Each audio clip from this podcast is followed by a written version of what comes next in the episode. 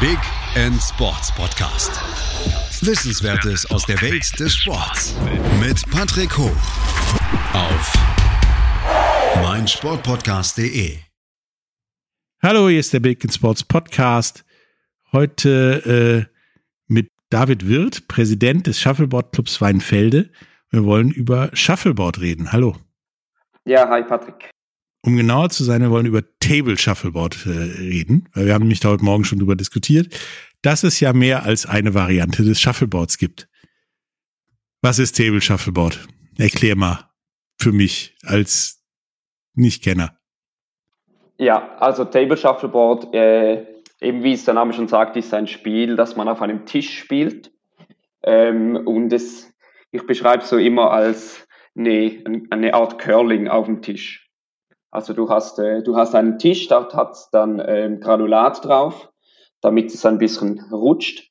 Und dann ähm, hat, also spielen zwei Teams gegeneinander und du hast dann pro Team vier Pöcks und spielst sie von einer Seite des Tisches auf die andere. Und es hat auf der anderen Seite hat es so Zonen mit, äh, mit verschiedenen Punkten zwischen eins und drei und du musst dann versuchen, möglichst viele Punkte zu erzielen, also möglichst nah an die Tischkante zu spielen, ohne dass dann der Pöck wieder vom Tisch runterfällt. Okay, also spielst du das dann eins gegen eins oder spielst du das dann, keine Ahnung, zwei gegen zwei, vier gegen vier oder irgendwie sowas? Man kann, also es hat vier Pöcks, also man kann bis zu vier Spieler in einem Team spielen. Ähm, aber in der Regel spielt man so ein oder zwei Spieler gegeneinander. Also hat das im Prinzip mit dem Shuffleboard, was wir alle von Omas Kreuzfahrt und dem Club Med kennen, nicht mehr viel zu tun. Nee, nicht mehr so viel, ja. Viel, viel kleinere Distanzen und äh, man hat auch keinen Stock. Also ich glaube, das Shuffleboard am Boden spielt man auch mit einem Stock. Also bei uns mit der Hand äh, befördert man den Pack auf dem Tisch, genau. Okay, und dann musste den so weit wie möglich ja, schieben quasi oder beziehungsweise deuen, ja. damit es so viel wie möglich Punkte gibt. Genau. Und sind die Punkte auch irgendwie auf dem Tisch markiert? Dass ich weiß, da gibt es dann eins, zwei, drei Punkte? Ja, genau. Es hat am, am Tischende hat es äh, drei Zonen, drei Punkte, zwei Punkte und ein Punkt. Und der Zweier- und Dreier, also die Zweier- und Dreier-Zone haben so 15 Zentimeter ähm, Abstände und der Einer-Punkt hat dann noch 30. Okay, und wenn jetzt, weil bei meinem ersten Versuch ist das sehr wahrscheinlich, der Puck hinten rausgeht, gilt's nicht, ne? Ja, dann ist er einfach weg und dann kannst du mit dem zweiten, also dann ist dann zuerst der Gegner dran, weil du immer abwechslungsweise spielst und dann hast du mit dem zweiten Pack noch eine Chance. Und beim zweiten ist die Wahrscheinlichkeit sehr groß, dass der dann bei mir weit vor der ersten Punktlinie liegen bleibt. Ja. Gilt der dann noch oder wird der rausgenommen? Ähm, also er muss über die Mittellinie, also so eine V-Linie, über die muss er überqueren. Wenn nicht, wird er aus dem Spiel genommen. Aber wenn er die V-Linie, also die Hälfte, äh, überschritten hat, dann bleibt er im Spiel, aber ähm, erzielt keine Punkte.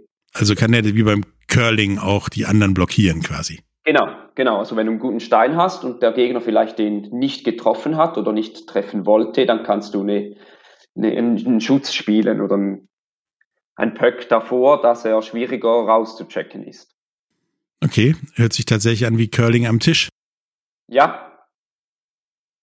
Nur ohne, ohne Kreise und Schlittschuhe. Ja. Ähm, nun hört sich das, denken vielleicht einige doch sehr nach Studentenwohnheim, Kneipen, Partysport an. Äh, ist es aber nicht, sonst säßen wir heute nicht hier beim Podcast zusammen, sondern wahrscheinlich in irgendeiner Kneipe. Ja, also es gibt, es gibt schon eben Kneipen, wo, wo, wo es das Spiel hat, äh, damit es ein bisschen so zur Belustigung dient oder um einfach ein bisschen die Zeit zu vertreiben. Und bei uns, also wir haben schon auch eine Bar und so, und man kann auch gut mit einem Getränk in der Hand spielen, aber es geht dann schon darum, ähm, ja, sich zu messen im Spiel, ja. Ja, und, und, und wie läuft das Messen so ab? Also ich denke mir, klar, in Kneipen kriegst du wahrscheinlich eine Menge Leute zusammen. Das wird dann nur, die Leistungsdichte wird dann sehr fluktuierend, glaube ich, also unterschiedlich.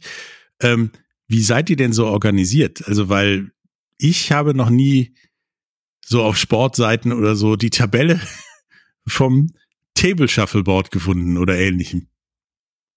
Also eine Tabelle, so eine Rangliste. Ja, oder Ergebnisse oder irgendwas in die Richtung.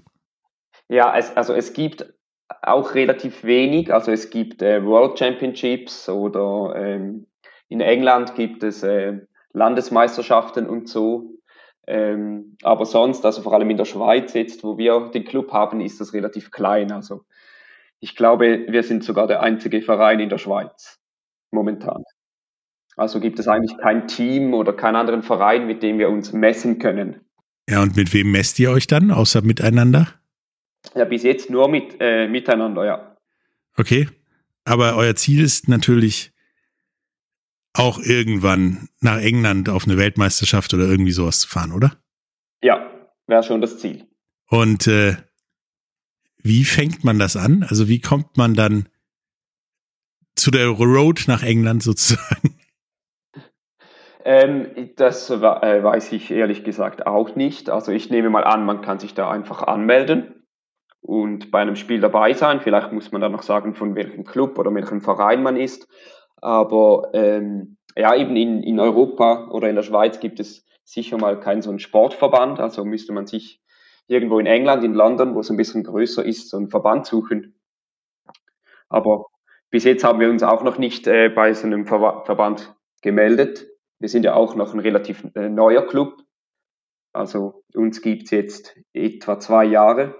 Und wie seid ihr vor zwei Jahren da drauf gekommen? Also ich meine, das große Shuffleboard zu spielen, kommt man drauf, indem man mit Oma auf dem Kreuzfahrtschiff oder mit den Eltern im Club Med viel Spaß auf dem Shuffleboard-Ding hatte, während der Rest des Urlaubs wahrscheinlich langweiliger war.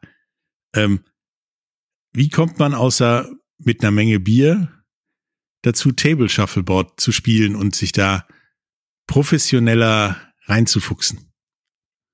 Also bei uns hat so angefangen, dass wir ähm, in Schweden und Norwegen im Urlaub waren, äh, zu viert, und haben da ähm, in einer Kneipe das Spiel kennengelernt und haben dann immer wieder in, in verschiedenen Kneipen das angetroffen und haben dann eigentlich zu Hause gedacht, wir wollen das äh, selber auch machen. Und ähm, da es bei uns eigentlich oder irgendwo in Basel gibt es eine Kneipe, wo es äh, Tische hat, Ansonsten gibt es das eigentlich nicht, haben wir uns eigentlich einen eigenen Tisch bauen lassen. Okay, und den der steht jetzt bei einem von euch, bei dir wahrscheinlich im Keller. Äh, nicht ganz. Also wir haben bei einem, äh, bei unserem Haus oder beim, beim Freund hat es so einen, einen Anbau und den haben wir ausgebaut und haben da äh, unser Vereinshaus eingerichtet. Habt ihr ja quasi schon eine Table Shuffleboard Halle. Fehlt nur noch Publikum? Ja, eine Mini-Halle. Fehlt nur noch Publikum und äh, Leute, die euch dabei zugucken. Ähm, das Zugucken meistens nicht. Also wir haben Platz so bis vielleicht 18 Leute passen da wirklich rein. Dann, dann wird es langsam knapp und meistens wird dann auch äh, gespielt. Ja. Da können ja noch zehn Leute oder sowas zugucken. Aber es ist ja schon mal ein Anfang. Ihr habt schon mal eine Halle, könnt ihr irgendwann im Englisch ein riesen Shuffleboard Palace oder so auch mal spielen. Ähm, Jetzt ist halt die Frage, was unterscheidet Shuffleboard von den, den gängigen Studentenverbindungskneipensportarten, die man sonst so kennt? Außer vielleicht Darts, was ja eher den umgekehrten Weg macht und äh, vom Profi zur Kneipe und wieder zurück. Was unterscheidet Table Shuffleboard von dem üblichen Kram, den man so in Kneipen spielt? Oh, ist noch, ist noch schwierig zu sagen. Also ähm, wenn man halt so spielt, man, man kommt so wie in, in, in, ja, in die Spiellaune rein und äh, ja, man möchte eigentlich immer weiterspielen und sich, und sich verbessern und mit der Zeit kommt natürlich dann auch die Routine. Also je mehr man spielt, desto, desto sicherer wird man und desto, desto spannender wird dann halt auch das Spiel. Okay, ähnlich, ähnlich wie beim Bierpong, was äh, ja eigentlich äh, vorher Abstinenz erwartet, damit du es irgendwann hinkriegst und am Ende des Spiels hoffentlich bist du nicht der, der alle Bierbecher trinken musste. Ist das auch so ein Ding, wo man, je nüchterner man ist, desto besser ist man dann am Ende des Tages? Ja, grundsätzlich schon, ja. Ja, also ja, man braucht halt schon ein bisschen Fingerspitzengefühl ähm, und dann halt die Konzentration ist vielleicht auch schnell mal weg, wenn man sich eher auf andere Sachen konzentriert, so was läuft herum oder wenn man noch etwas in der Hand hat, dann, dann ist halt schnell mal ein Pöck weg. Das übliche Kneipensportproblem, sage ich mal. Ja. Wenn genau. was drumherum interessanter ist oder man irgendwie noch eine Nuss in der Hand hat oder ähnliches, dann äh, stört das die Konzentration. Wir machen jetzt kurz eine Pause und äh, danach sind wir wieder da und reden nochmal weiter über Table Shuffleboard. Bis gleich. Hey, Malte Asmus von meinsportpodcast.de hier. Ab März geht's weiter mit unseren 100 Fußballlegenden. Staffel 4 bereits. Freut euch auf Zlatan Ibrahimovic, Michel Platini, Cesar Luis Minotti, Paolo Maldini, um nur mal vier zu nennen. Und bis wir mit der vierten Staffel kommen, hört doch einfach nochmal rein in die bisherigen drei Staffeln. Ronaldinho, Sepp Meyer, Gary Lineker, Lothar Matthäus und viele weitere warten da auf euch. 100 Fußballlegenden. Jetzt. Überall, wo es Podcasts gibt. Hallo, da sind wir wieder äh, heute mit dem Thema Table Shuffleboard zusammen mit David Wirth, Präsident vom Shuffleboard Club, Club Weinfelde. Ähm, wir haben gerade darüber geredet, dass das ja so auf dem Weg des Entwachsens des Kneipensports ist und ihr wollt das ja auch seriöser betreiben, macht das jetzt seit zwei Jahren äh, bei euch in der Schweiz. Ähm, und du hast mir vorhin gesagt, das ist nicht bloßes Puck über die Platte dreschen und hoffen, dass die anderen genauso dumm sind wie man selber, sondern das hat eine Menge taktischer Elemente. Erzähl mir mal, was da zum Beispiel ist. Ja, ähm, wie gesagt, du hast äh, vier Pucks, die du insgesamt ähm, schießt oder rutscht. Und je nachdem, wie viele drauf sind oder wie viele Punkte du hast, ähm, oder bereits geschossen wurden, ist halt das Ziel des Gegners entweder den noch besser zu platzieren oder halt den gegnerischen Pack rauszunehmen.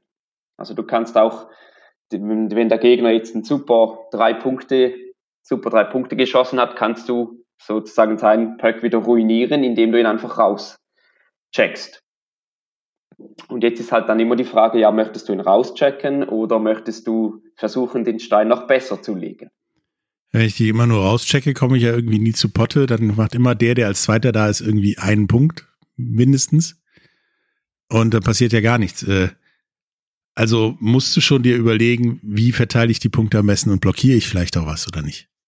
Ja, genau. Oder versuche ich einfach mal so einen ein oder zwei Punkter zu machen, damit der Gegner nicht gleich den wieder rauscheckt und natürlich auch die Verteilung auf dem Tisch. Also du versuchst nicht immer in die Mitte zu spielen, sondern mal rechts, mal links, dass halt, dass es gut verteilt ist. Ist auf dem Tisch auch ähm, eine Bande drumherum, dass du mit Bande spielen kannst, oder ist das nur wie einfach eine geradeaus mäßige Fläche?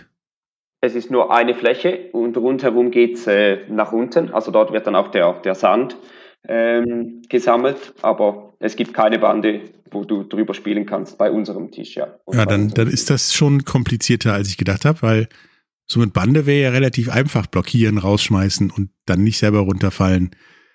Das ist, wenn es abwärts geht, nicht so einfach. Ja, dann ist er weg. Dann ist er weg. Ähm, wie lange dauert denn so ein Spiel? Also bis wie viel spielt ihr, bis wie viele Punkte oder so beim beim draußen Shuffleboard mit den, mit den Riesenschlägern und Omi auf dem Kreuzfahrtschiff spielt man ja irgendwie bis 90 und dann zählen auch keine Punkte, die auf der Linie liegen und so weiter. Wie, wie wird denn da bei euch gezählt? Also eins, zwei, drei, klar? Mhm.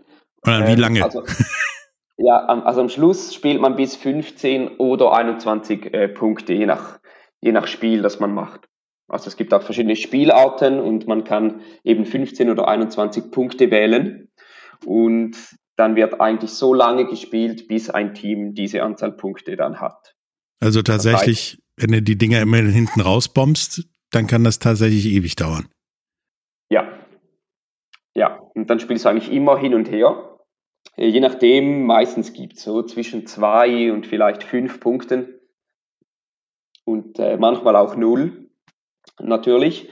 Und dann spielst du so lange hin und her, bis eine Mannschaft 15 Punkte hat oder eben 21. Und das kann dann schon mal eine halbe Stunde dauern. Also 15 zu 14 geht auch. Es müssen nicht zwei Punkte Unterschied oder so sein. Nee. Nee.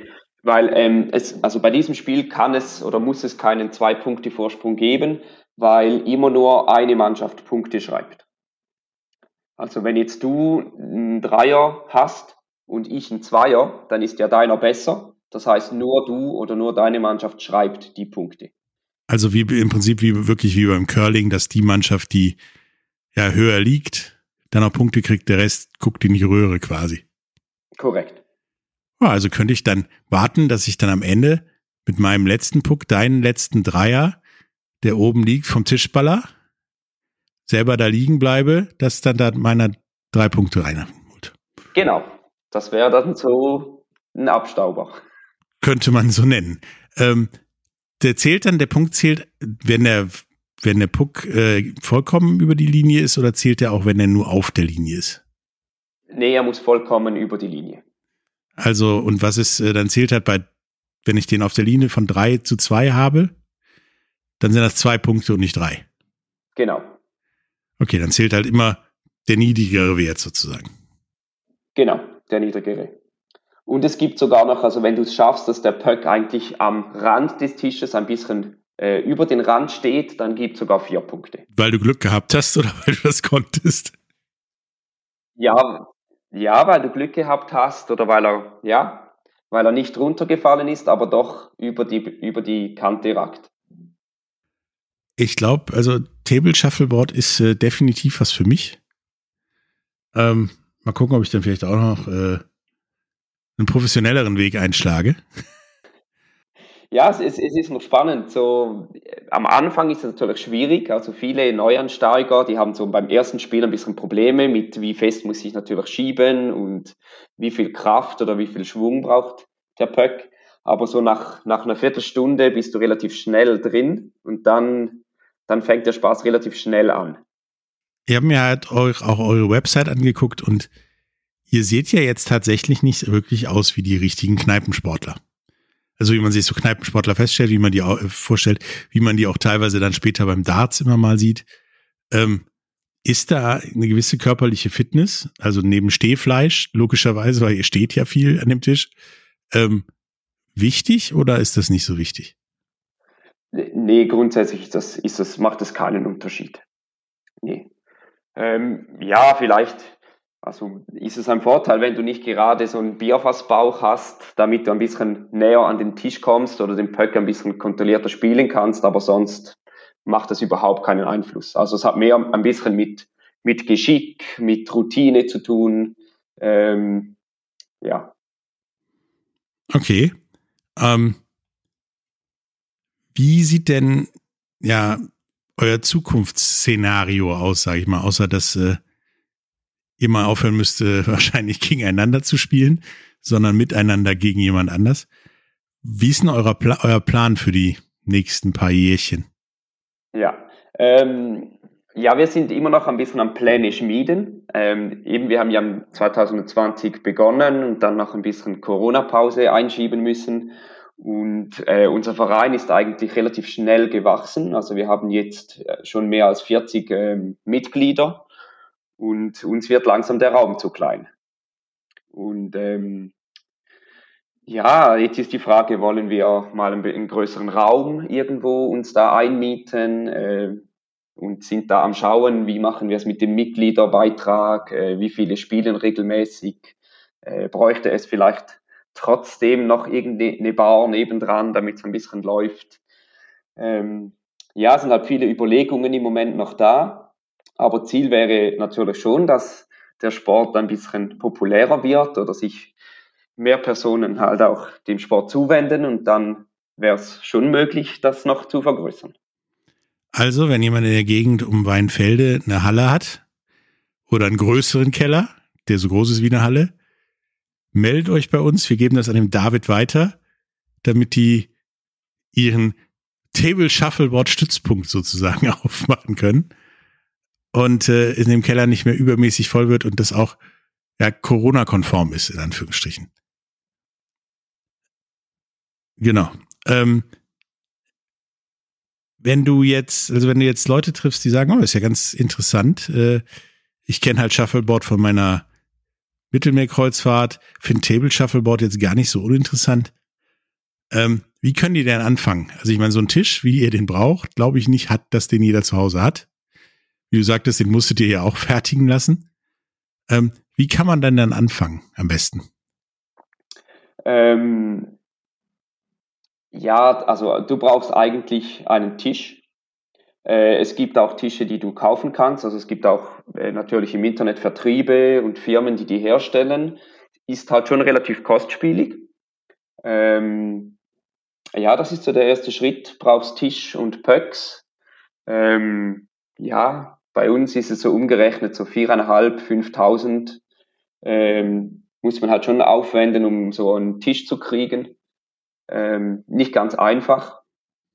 Wie lange hält so ein Tisch ungefähr? Also bei euch jetzt zwei Jahre, das ist mir schon klar. Aber was meinst der du? Der hält noch lange.